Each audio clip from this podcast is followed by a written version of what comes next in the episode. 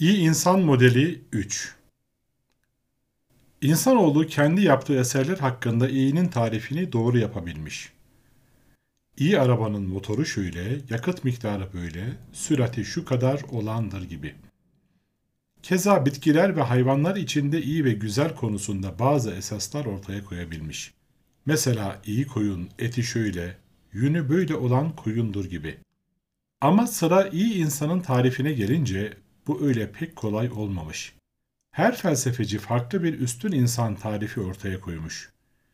Ayrı bir ahlak modeli geliştirmiş. Birinin bataklık dediğini diğeri gül gülistan görebilmiş. Bu durumu ne ile izah edeceğiz? Şöyle desek, herhalde yanlış yapmış olmayız. İnsan başka canlılar üzerinde konuşurken tarafsız kalabiliyor ve objektif davranabiliyor. Ama sıra kendi türüne gelince öyle bir tarif arıyor ki neticede en iyi insan kendisi olsun. Bu noktada ortaya atılan çoğu tariflerin altında şu mesaj yatar. İyi insan benim gibi olur. İnsan bu karışıklığa bakıp şöyle düşünmeli. Bunlar hepsi aynı türün fertleri. İyi insanın tarifini bu fertler yapamazlar. Getirilen değişik tariflerin ve yapılan farklı açıklamaların hangisinin doğru olduğuna ise ben karar veremem.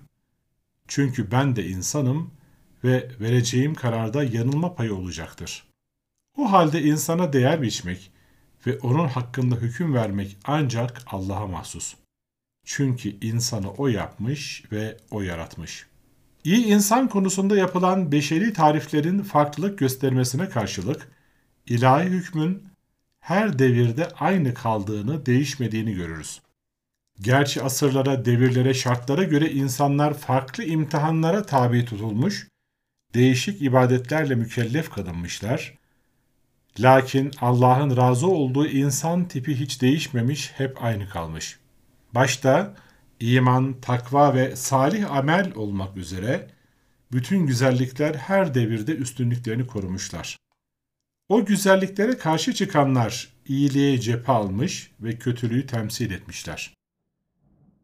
İmana karşı çıkan küfre düşmüş, takvaya riayet etmeyen isyana sapmış, salih amel işlemeyen fısk ve sefahette kalmış.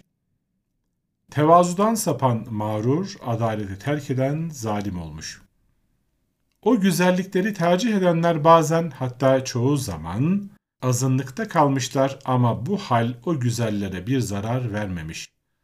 Sadece çirkinlerin sayısı artmış. Sayı çokluğu ise her yerde iş görmüyor. Her hüküm çoğunluğa göre verilmiyor. Bin kör adamdan bir şahit, bin cahilden bir alim olmuyor. Milyarlarca taşı bir araya koysanız, hayat şerefinde bir bitkiye ulaşamıyor.'' Hayvanlar aleminin bütün fertleri en cahil bir insan kadar bilgi sahibi değiller. Sözün özü, iyiyi, doğruyu, güzeli tespitte, ilahi fermana zıt olan görüşler birer vehim olmaktan ileri gidemezler.